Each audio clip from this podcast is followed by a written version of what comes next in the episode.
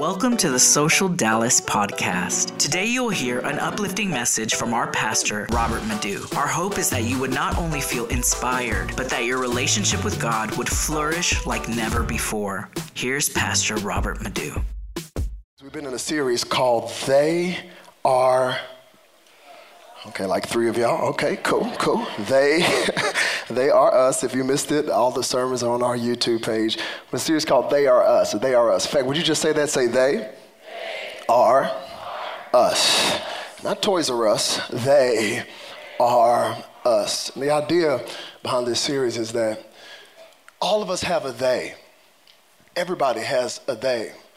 Somebody that you can look at from a distance and say, "Ooh, I can't believe they think like that. I cannot believe they walk like that. I can't believe they dress like that. I can't believe they vote like that." All of us have a they. And it's easy to be separate from your they. It's easy to criticize your they, especially if you're distant from your they. Because distance always creates distortion. It's easy to criticize your they. But the reality is that God has called, especially social, to have diversity, but also unity. That means we're going to have all kinds of people. In fact, just look around you. Look at all kinds. It's all kinds of different people in here. It's old people in here. It's young people in here. It's all kinds of people in here. And the challenge of having unity and diversity is that all of us have a they. And if you want to ever learn, if you ever want to have unity and diversity, you've got to close the gap between you and your they. And when you do close the gap, you realize, they are us. You are not much different than I am. We have more in common than we have in separate. And so that's kind of the thesis of this series today. And we've been looking at different characters whose names actually end with us. So last week was Lazarus. And so we're going to look at another person today. Go with me to John chapter 3. John chapter 3. In fact, I know it feels like it's spiritual aerobics, but would you stand up to honor God's word? Because some of y'all did not have coffee today. I can tell it in your face. John chapter 3. And I want to look at verses 1 through 9. The Gospel of John chapter 3. We'll start at verse 1. Land at verse number 9. When you're ready to read it, say, yeah. If you're not ready, say, hold up. All right, somebody say, hold up. I'm away. We have a big old electronic Bible behind me in case you didn't bring yours. So John chapter 3, starting at verse number 1, it says, Now there was a man of the Pharisees named Nicodemus, a ruler of the Jews. This man came to Jesus by night and said to him, Rabbi, we know that you are a teacher come from God, for no one can do these signs that you do unless God is with him. And Jesus answered him, Truly, truly, I say to you, unless one is born again, he cannot see the kingdom of God. Nicodemus said to him, how can a man be born when he is old? Can he enter a second time into his mother's womb and be born? And Jesus answered, Truly, truly, I say to you, unless one is born of water and the Spirit, he cannot enter the kingdom of God. Verse 6, that which is born of flesh is flesh. That which is born of spirit is spirit. Do not marvel that I said to you, you must be born again. The wind blows where it wishes, and you hear its sound, but you do not know where it comes from or where it goes. So it is with everyone who is born of the Spirit. Nicodemus said to him, How can these things be? Translation, I don't understand the words that are coming out of your mouth, Jesus. Why are you talking in code?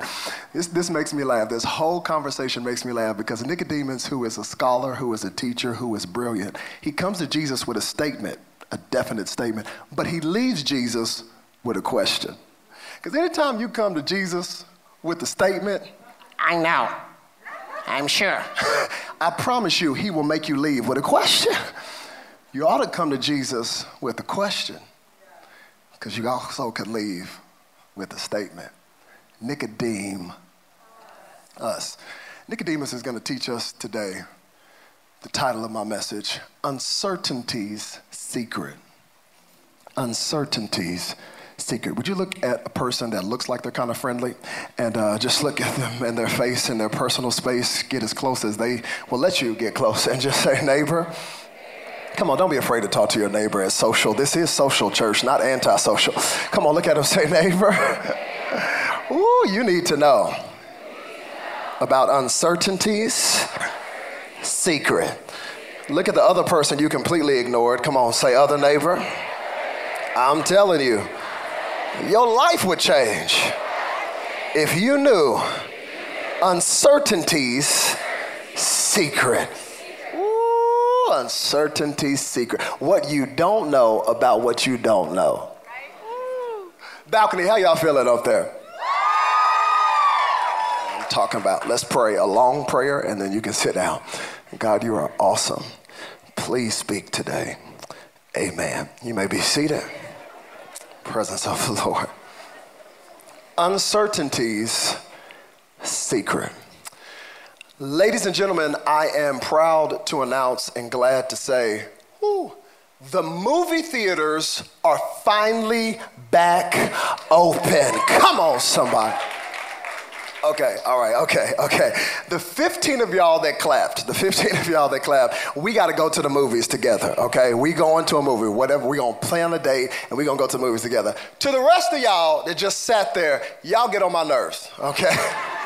Y'all are those Netflix, Hulu watching people that want to stay inside the house to watch a movie. But the people that clapped, y'all are my people because y'all are movie people. Y'all are glad that the movie theaters are back open because you understand that it's all about the experience. Going to the movies. I hope they never shut movie theaters down. I need the experience. I'm a for real movie aficionado because I show up before the previews. That's the test right there. Those of y'all don't care about movies. Those of y'all that didn't clap, y'all come in all late. Y'all, I hate going to the movies with y'all. Y'all like, it's just the previews. What you mean it's just the previews? It's what I came to see. The only thing better than seeing a movie is seeing a movie you're going to see next while you're seeing a movie. I want to see the previews. Going early to see the previews because I am a movie fanatic. I love watching movies, and I haven't been back to the movies now that they're open back up because I am waiting for a specific genre of movie to come into the theater, okay? I don't watch any kind of movies. I have a specific genre of movie that is my favorite. Oh, I love suspense thrillers. Those are my jam. Come on, I have to see a suspense thriller. That if we were only allowed to pick one genre of movie to watch for the rest of our lives, give me suspense thrillers, okay? You can keep the comedies, you can keep all of the romantic films, you can keep the docuseries, you can keep all them Marvel movies, you can watch them to infinity, y'all can keep Wakanda forever. But for me, I need suspense. I love suspense thrillers. When I'm watching a movie, it's all about the mystery for me. It's about the uncertainty. I need a murder to solve. I need a tension to resolve. I need a serial killer to find out. I love watching movies. If I'm watching a movie, here's my test. You got to make me be on the verge of a heart attack when I'm watching a movie. That's how I know you did your job as a screenwriter. I think that a good movie should be like a good sermon. It needs to elicit verbal response. Come on, you know, like when you're preaching a good sermon, somebody's preaching a good sermon, irrespective of your personality, if they're preaching real good, it will make you stand up and say, you better preach. Make the constipated face. I think a movie should do the same thing. It needs to elicit a verbal response to where you stand up in the movie and just go, don't you go back in the house, you're gonna die. That is my favorite. I love the suspense. I need it, and it's affecting our marriage. I know I have a problem. It's affecting our marriage. Because even at home, when Taylor and I are watching TV, the oddity that we get a night where we don't have to watch Disney Plus. Yes, no Elsa, no Anna, no Mahana. Like, we get to watch what we want to watch. And all the parents up in the room know what I'm talking about. Can I get a shout up in here? Did you ever just that moment? You get to watch what you want to watch. It becomes a fight. Because Taylor wants to watch stuff like This Is Us and Grey's Anatomy and all this. Just no, I'm trying to watch stuff that's gonna help us in real life, okay? Stuff like Cold Case Files, First 48, Forensic Files. This is what I need to watch because I love the suspense. If the movie or the show does not have suspense, if it doesn't have mystery, if it doesn't have uncertainty, then I lose interest. I am uninterested if there is no uncertainty, because there's something in the mystery. There's something in the tension about watching a movie and going, I don't know if we are gonna make it through this. What's funny is the mystery and the uncertainty that I love in my movies, I hate in my life. I know it sounds like I'm being a hypocrite, but can I be honest? When it comes to my movie, give me the mystery, give me the uncertainty. But when it comes to my life, I want to know. I want to know. When it comes to life, please do not give me uncertainty. Somebody let me know. I am 5 on the Enneagram. That is investigator. The reason we investigate is because we want to know. If you're going to betray me, let me know. If you ain't going to be faithful, let me know. If you talking about behind my back, let me know. If you don't like me, just tell me. That's the season of life I'm in. I want to know. I don't want surprises when it comes to life. I don't like uncertainty. I'll never forget when my beautiful wife threw me a surprise birthday party, 30th. Threw me a surprise birthday. Oh, and she got me good. She got me so good, I came out the house in gym shorts. I was the worst dressed person at my surprise party. And I walked in, she got me so good, everybody was like, surprise! I was like, what didn't you tell me? I had like 6 outfits I was waiting to wear. So I hate the uncertainty. And I know today's message is for everybody. I know it's for everybody because I don't care who you are under the sound of my voice. I promise you there is something in your life right now that you're uncertain about. Some of you can't even pay attention to this message right now, because of the thing in your mind that you don't know how it's going to turn out. Uncertainty is something that is ubiquitous. Everybody deals with uncertainty. Everybody has something in their life that you're going, how is this going to turn out? And I'm telling you, uncertainty can drive you crazy. Uncertainty can bring anxiety. Uncertainty can bring this angst, this gnawing of not knowing, can make you lose your mind. What do you do with the uncertainty of life? What do you do with the things that you don't know about? It's interesting that you really don't even need theology to talk about uncertainty. I actually just looked at neurology. Neurology will tell you about uncertainty, because every single person in here, our brains are actually wired for certainty. Your brain is pre-wired and conditioned for certainty. Because whenever you go through life, you're actually, since the time you were born, you're constantly taking in information. You're storing that information as memories. And the way you do things is you predict things in your brain. You predict what's going to happen by combining what you've seen with what you're seeing now. It is wired in your brain to have certainty, to predict things. In fact, prediction is not just something that your brain does. It is actually the core function of your neocortex. Ooh, I Googled it. Yes. It is the foundation of intelligence to be able to predict things. That's what your brain does. So in other words, you don't just hear things, you hear what should come next. You don't just see things, you see what should come next. You don't just predict things, you predict what should come next. See? If you said anything other than next, you would have lost your mind. You know why? Because your brain is conditioned to fill in the blanks. We crave certainty. As a matter of fact, the pleasure part of your brain actually gets stimulus from certainty. Not even on a high level, even on a low level. Something as low as walking. Did you know that? That every time you walk, your brain is actually getting pleasure from certainty, because with each step you take, you're knowing, whew, that's solid ground. Yeah, I can walk. Been doing this since I was 2 years old. And each time your foot hits a solid place, did you know this? Your brain is actually getting pleasure from the solidarity of each step. Like, yeah, I got this. Until you trip. until you trip. Now, all of a sudden, you're like, what in the world? Be honest. Be honest. Have you ever tripped in public and then looked at the ground like it did something like, and then looked around to see, did anybody? Yeah, we saw. Oh, isn't it funny?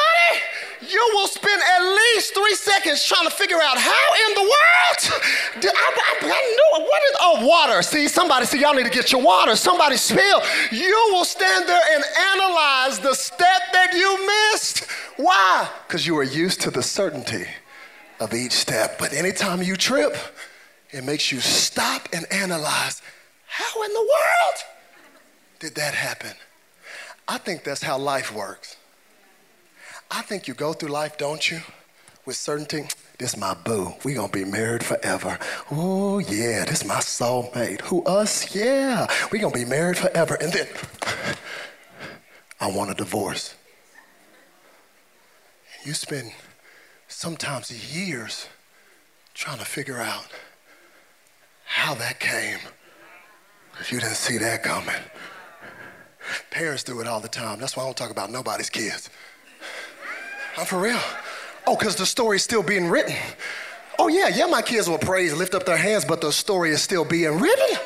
I've seen incredible parents raise their kids in the house of God. My child gonna be a preacher. Ooh, they knew scriptures by the time they were 5, and they have such certainty until they found out their child's on drugs and addicted and don't know what to do. That is life. And what will trip you up is that you'll spend years sometimes trying to figure out, how did this happen? Because I wasn't expecting it. The uncertainty can drive you crazy. Ladies and gentlemen, can I be honest? That's all I know how to be. This is why I didn't want to be a preacher. I did not want to preach. This was not my option. He picked this. I wanted to be in movies, okay? I'm supposed to be in the suspense thrillers, okay? That was my original plan. Okay? I don't want to be a preacher. You know why? Because I don't know of any other profession where you are forced to give certainty to things that people don't know.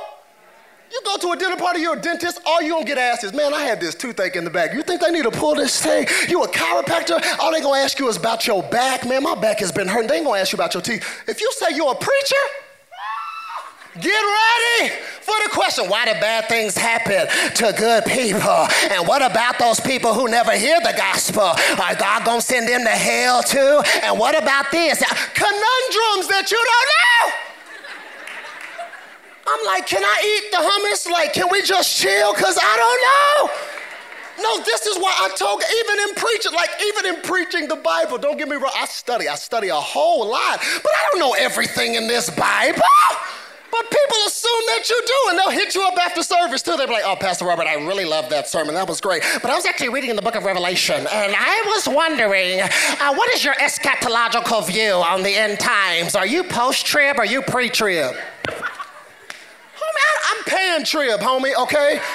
I think it's all gonna pan out if you just chillax a little bit. Quit reading Revelation. Go to the Gospels or something. I don't know. I literally don't know. And I'll never forget when God took the pressure off of me, Jaden, took the pressure off to be cool with that phrase, I don't know. Oh, there's power in what you do not know. There is power. People will want you to know things that God is silent about in the Bible. If he wouldn't wanted us to know, he would have told us. But they're gonna try to explain God, and that is a challenge when you need certainty and you serve God who is a mystery. That is the tension of walking with him, is that our brains crave certainty, and yet our God is a mystery. Deuteronomy says that it is our God's glory to conceal things. That God says, I actually have a glory in the stuff you don't know. What do? With the uncertainty. And some of y'all need to take the pressure, just like I took off the pressure, and get comfortable with this phrase right here. It'll change your life. I don't know. What's your 10-year plan? I don't know. Trying to make it through the next 10 minutes right now, play, okay? I don't know. Can you say that with me? I think it'll be cathartic for you. Would you say that? Say, I don't know. Come on, say it again. I don't know. Say it like you had some coffee this morning. I don't know. Oh, somebody got blessed just from that phrase right there. I don't know. And I'm not going to spend my life trying to answer questions that are beyond me. I don't know. You want to know what my favorite emoticon to send to people is? It ain't the laugh out loud, it ain't the cry smile face. This is my favorite emoticon to send to people right here.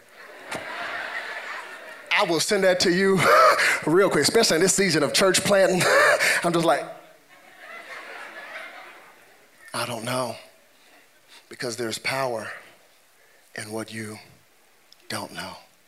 In fact, I think the people that know are the people that have the humility to admit they don't know. And generally the people that have to be sure that they know, don't know. One hip hop theologian said, if you don't know, don't finish it. Because it's true. If you don't know, now you're actually open to know. My text today, we're dealing with Nicodemus, and Nicodemus' problem is he knows. He knows a lot. I'm intrigued by how little the Bible tells us about Nicodemus, but even in the little it gives us, it tells us a whole lot. First thing it tells us that Nicodemus is a man. Ooh, that'll preach. He's a man because you understand that chapter titles and verses came later. And I actually think that you have to back up into John chapter 2 towards the end to really get the power of the setup for the conversation with Jesus and Nicodemus. Because Jesus is doing miracles, and immediately people are believing in him because of the miracles that he's doing. The Bible says something interesting.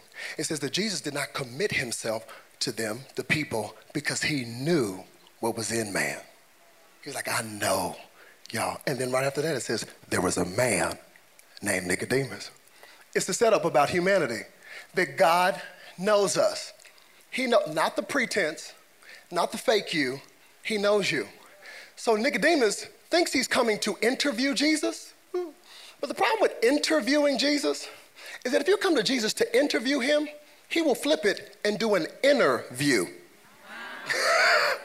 Like, I'm here for an interview. He's like, cool, I'm interviewing you right now, and I can see everything on the inside of you. And we see it in this conversation between Jesus and Nicodemus. Nicodemus is a man. Nicodemus is a Jew. We get his ethnicity. Save that. I'll come back to that later. And then it says that he's a Pharisee. He is a Pharisee. He is a ruler of the Jews, but he's a Pharisee. Would you just say Pharisee? Say it one more time because I'm really thirsty. Say Pharisee. Pharisee. He's a Pharisee. Quick survey. Raise your hand if you think Pharisees are horrible people.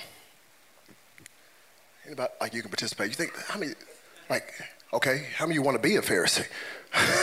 Anybody think Pharisees are horrible? How many of you think they're good people? Okay, how many of you just like, I'm not going to lift up my hand either way. No, this is for real. How many of you think, hello, how many of you think... Y'all trip me out.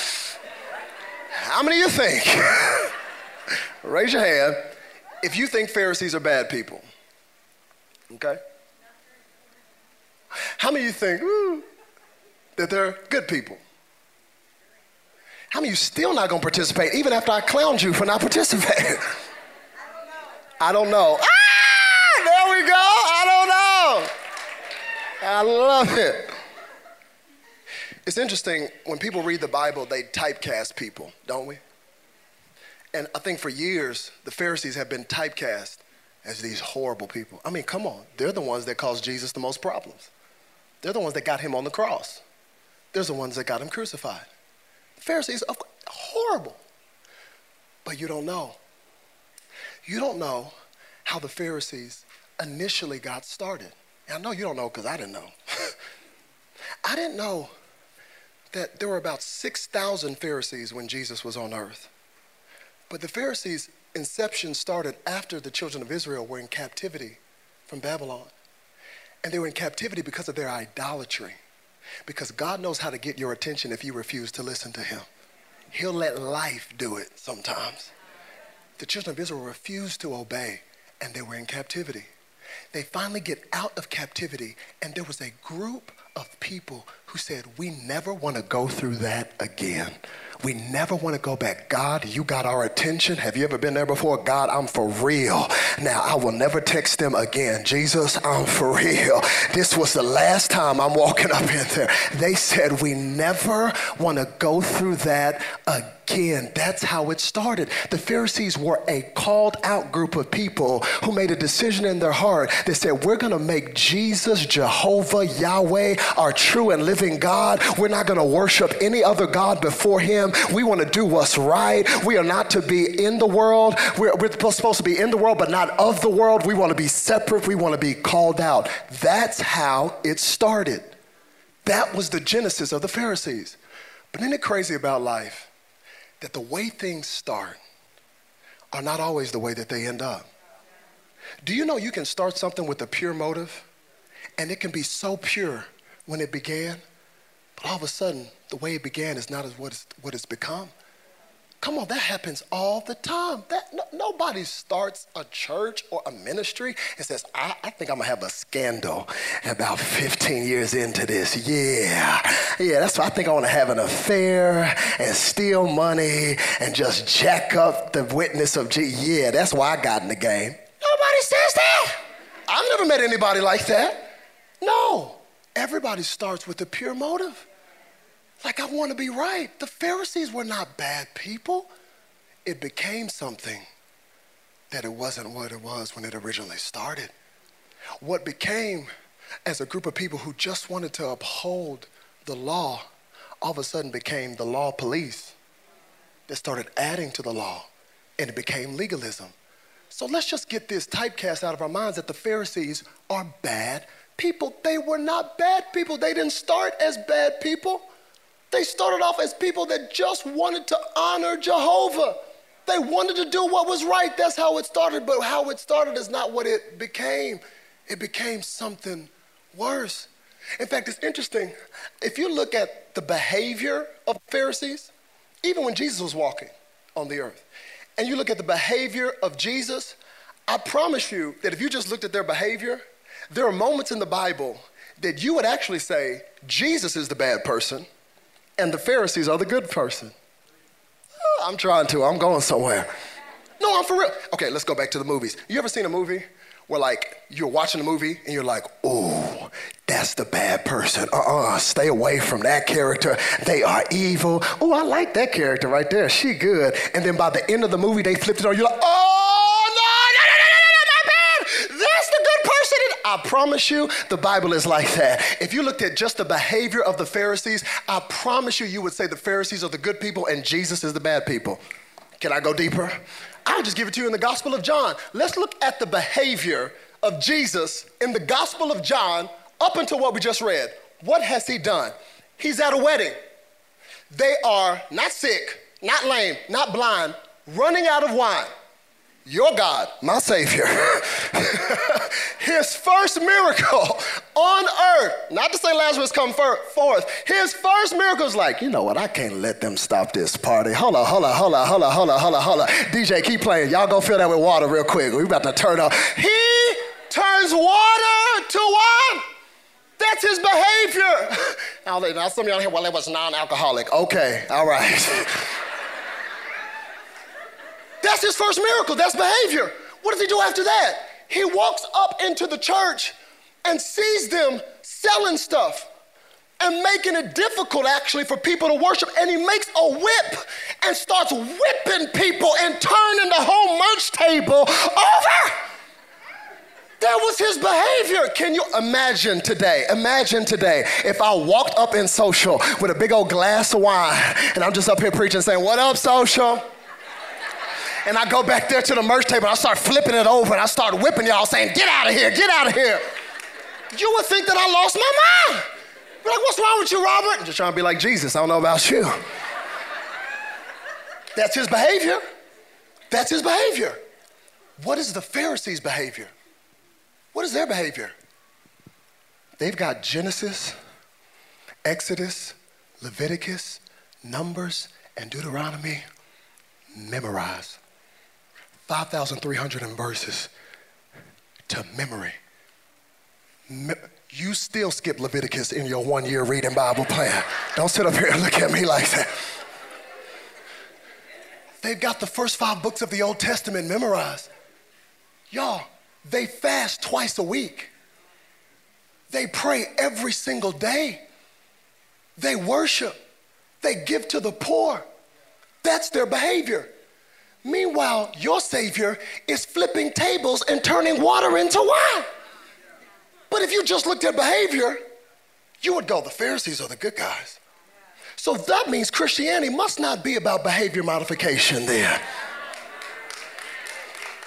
It must be something deeper than just changing my behavior. It must be something deeper than just doing the right thing. It must be something deeper than just checking all the boxes and making sure my behavior is good. It must be something deeper than behavior modification. It must be true transformation, something that is different, something that you cannot earn, something that is grace, something that has to be given to you, something that you have to see the price that Jesus paid for you. And it actually produces a life of righteousness.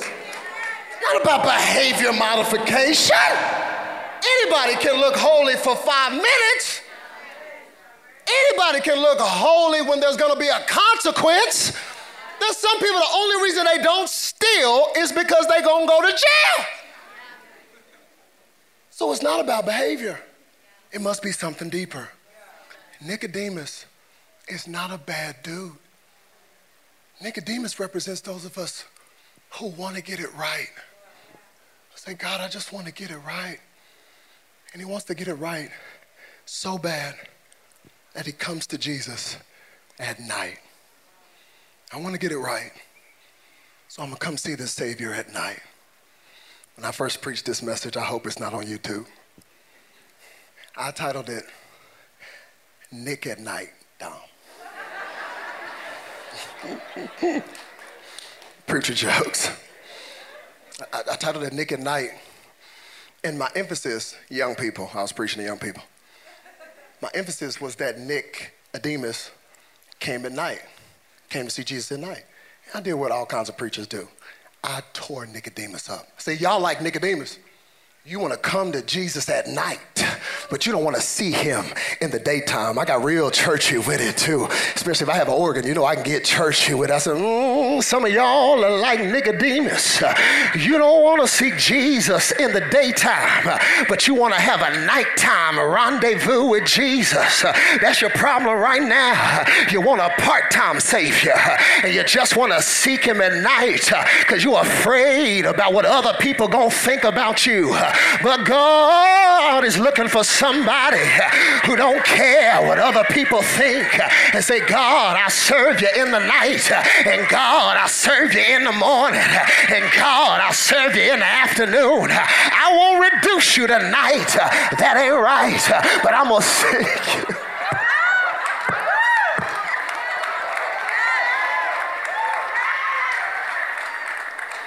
Preached it hard. Preached it with passion. You messed up, Nicodemus. Why are you seeking Jesus at night? Only problem with that line of thought is I don't know, and you don't know. You don't know that he came to Jesus at night because he was ashamed. You don't know. You don't know that he came to Jesus at night because he was afraid to be seen. There's nowhere in the Bible you can prove it. In fact, I could prove opposite because he's a Pharisee. And there's actually a saying within the Pharisees that whenever you wanted to study the Torah, the law, the word, who Jesus was, they would say, study at night when all distractions are gone, and put a candle and study the scrolls at night because at night you are void of distractions. What if he came at night because he actually wanted to get his attention?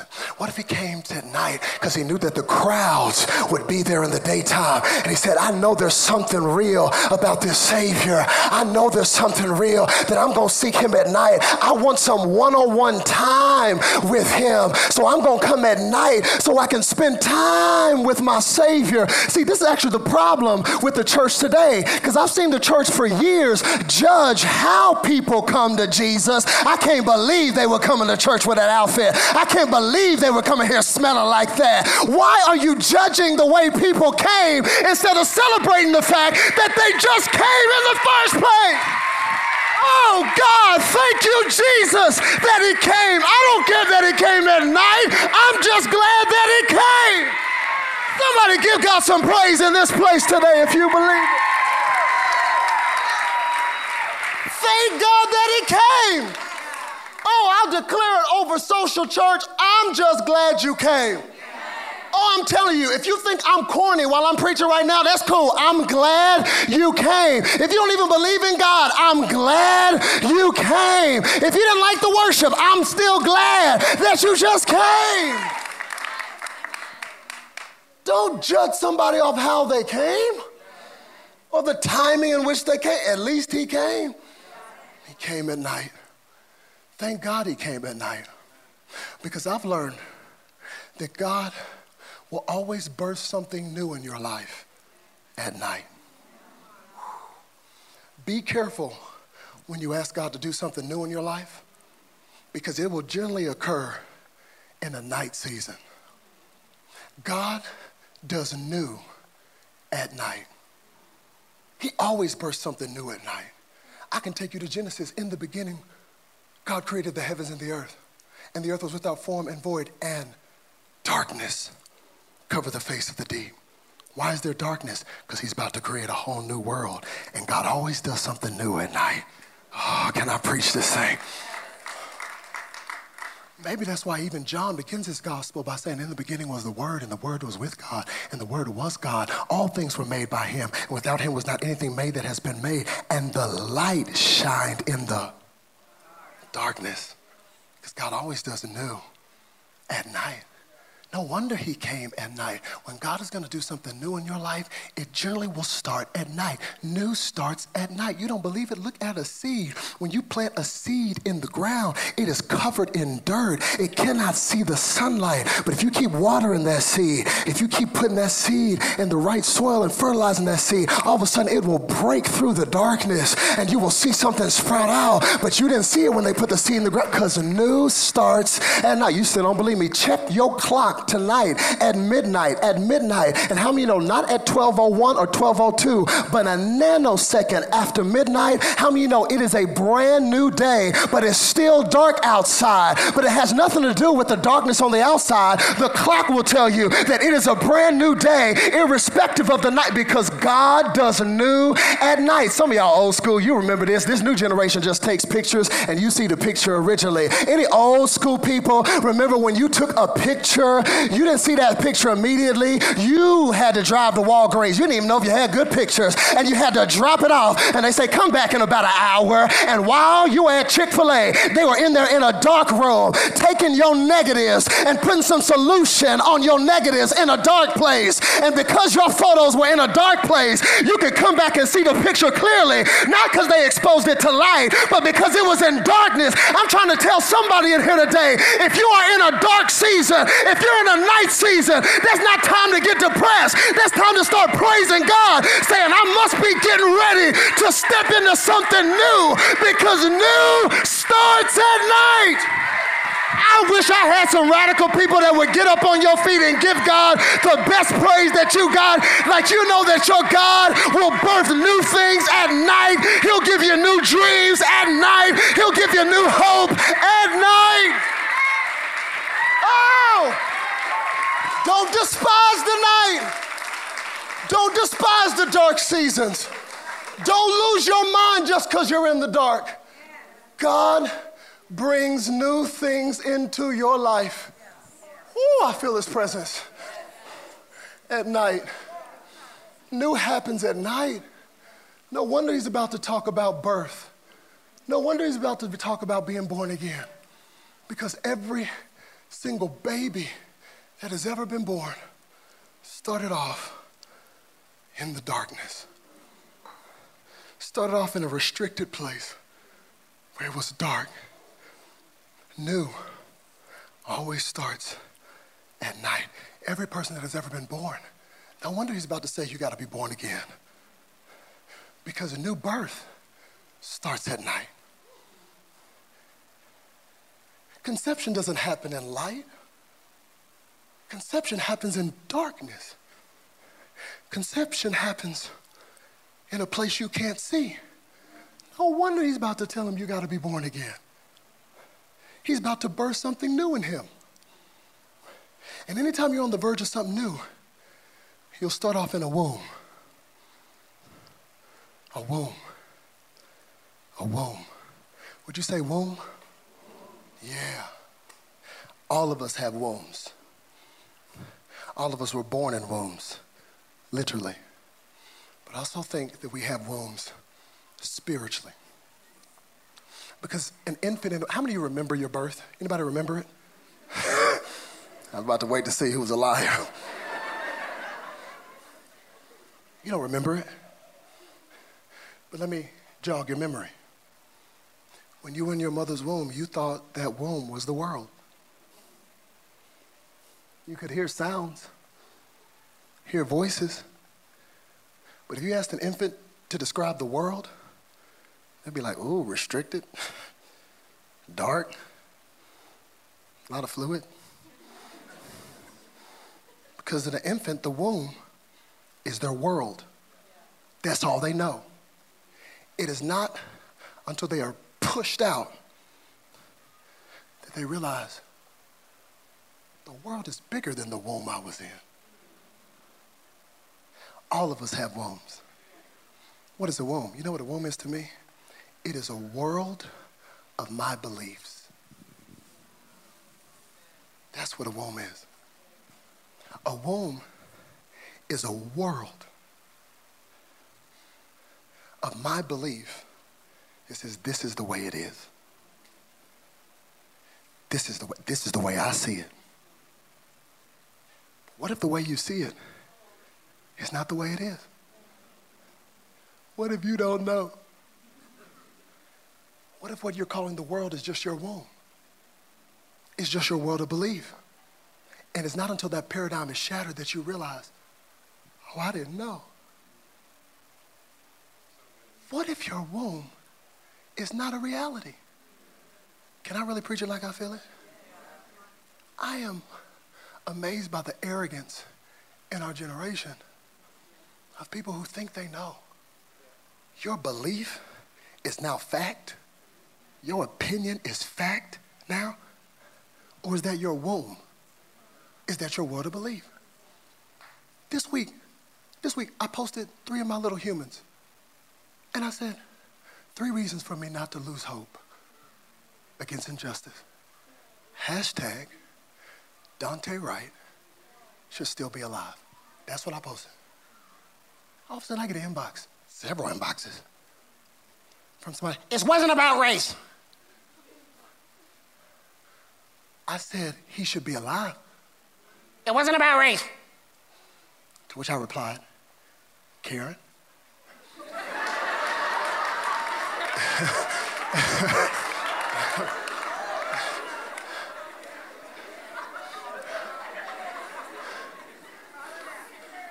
How do you know? How do you know? Okay, don't leave yet.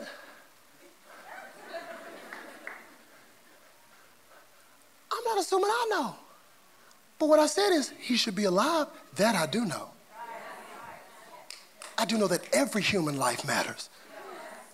I know that. What about race? How do you know?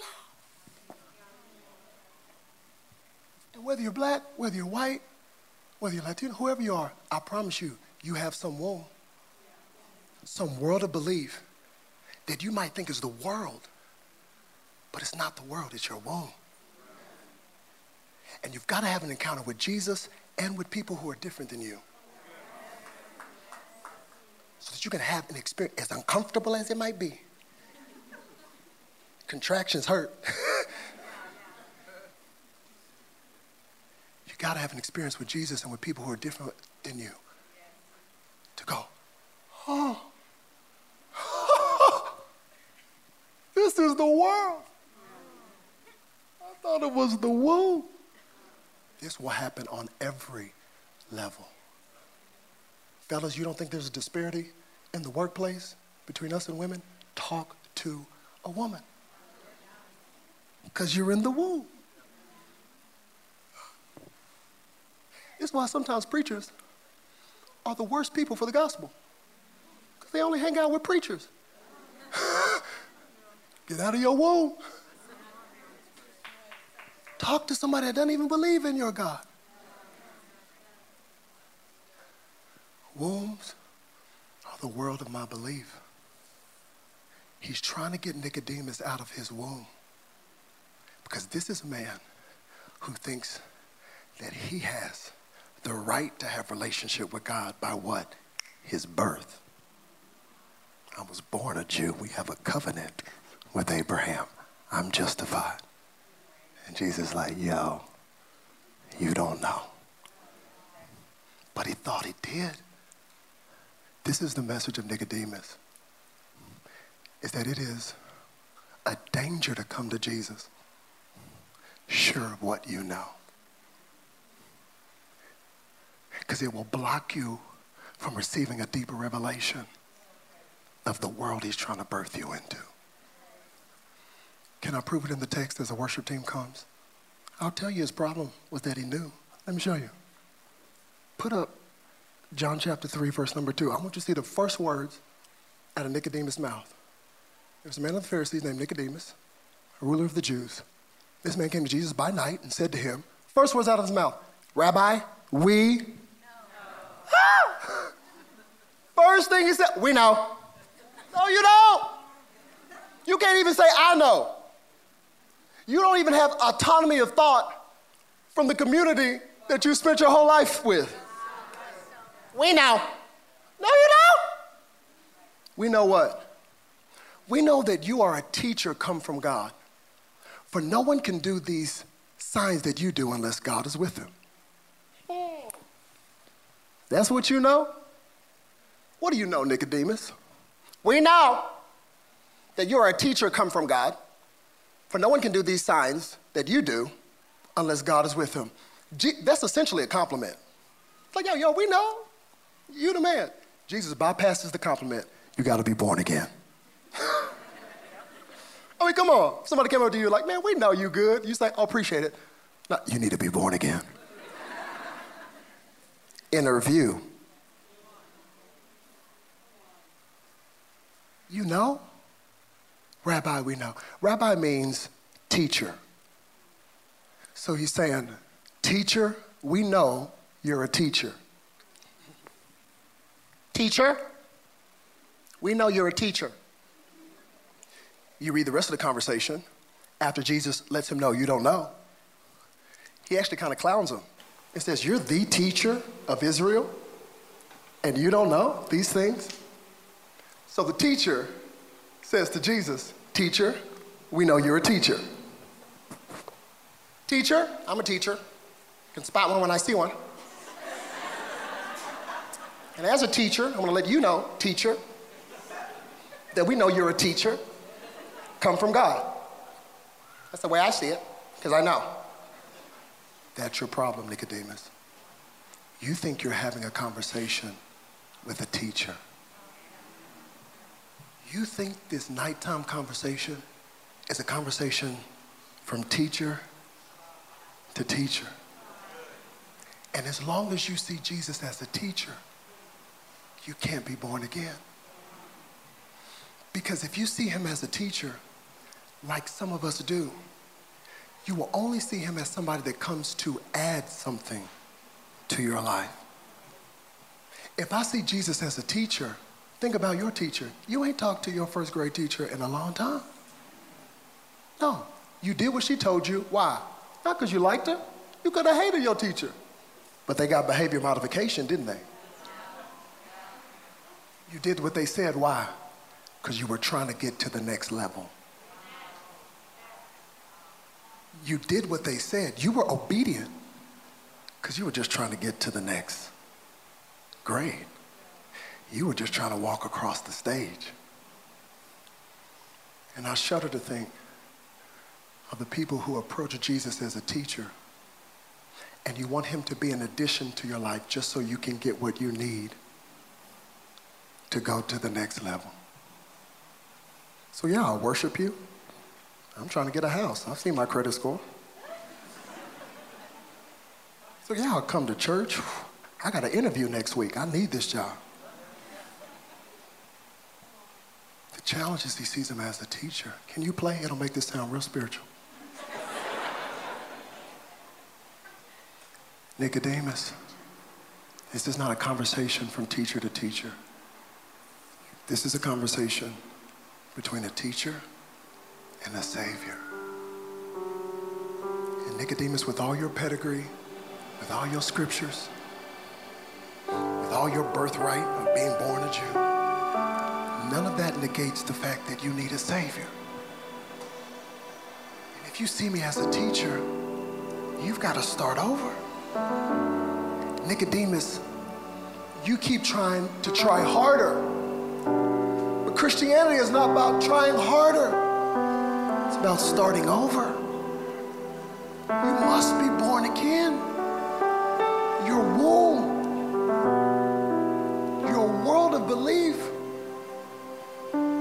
has to be exposed to a new belief of a salvation and a kingdom that can only be received by grace, not your performance, not your works. You must be born again. You see me as a teacher. I am your savior. Nicodemus didn't get it that night, but he got it later. Because at the end of the conversation, are y'all okay? At the end of the conversation, Jesus makes a weird Old Testament reference. He says to Nicodemus, just as the bronze serpent was lifted up in the wilderness, so shall the Son of Man be lifted up. Jesus, why are you quoting the Old Testament? But do you remember that story in Numbers chapter 21? When the children of Israel, watch this, were out of Egypt, not in the promised land, they were in the wilderness, AKA uncertainty. We're not where we were. We're not where we're going.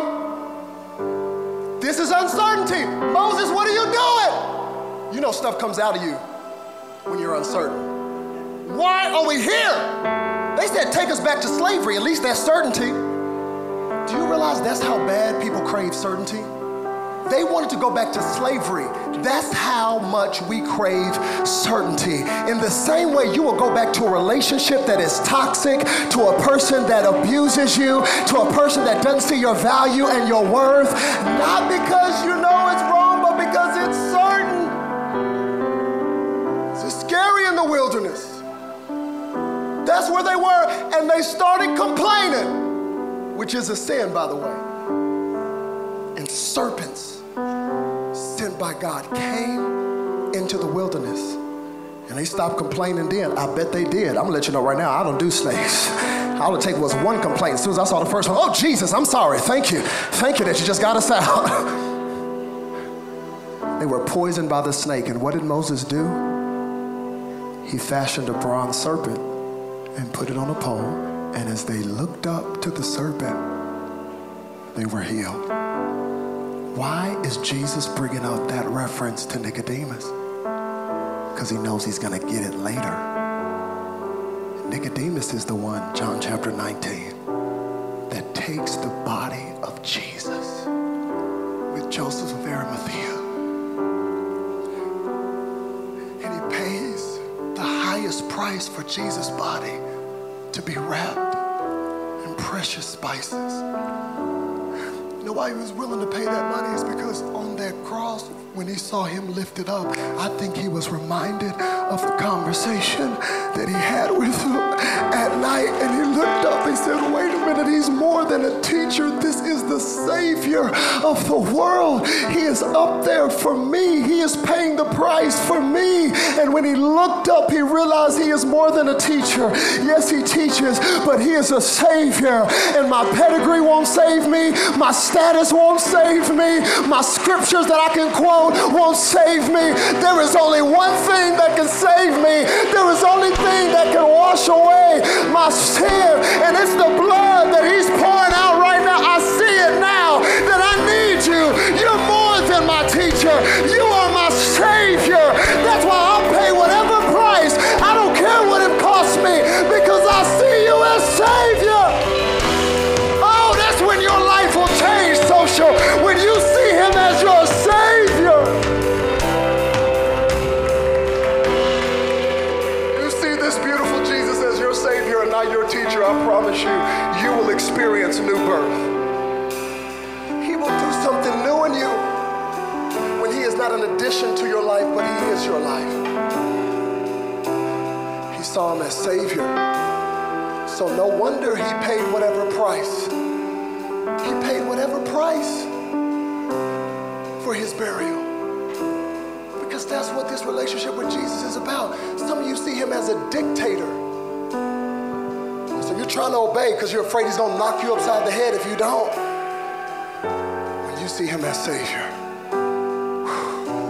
when you see him as living the life you're supposed to live and dying the death you're supposed to die. And yes, you worship. It's not out of religion, it's out of a thank you, Jesus, for saving me. Yes, you read the word, but it's not out of religion. It's like, I want to know more about you. If you are this word and this word is you, I got to get it in me. Do you see the difference? You can be doing all the stuff, Nicodemus. If you see him as teacher, it's religion. You see him as Savior, it's relationship. We would like to thank you for being a part of our Social Global family. Please head to our website, socialdallas.online, and see the many ways you can stay connected with us from around the world. Remember, when you say yes to Jesus, you say yes to being social.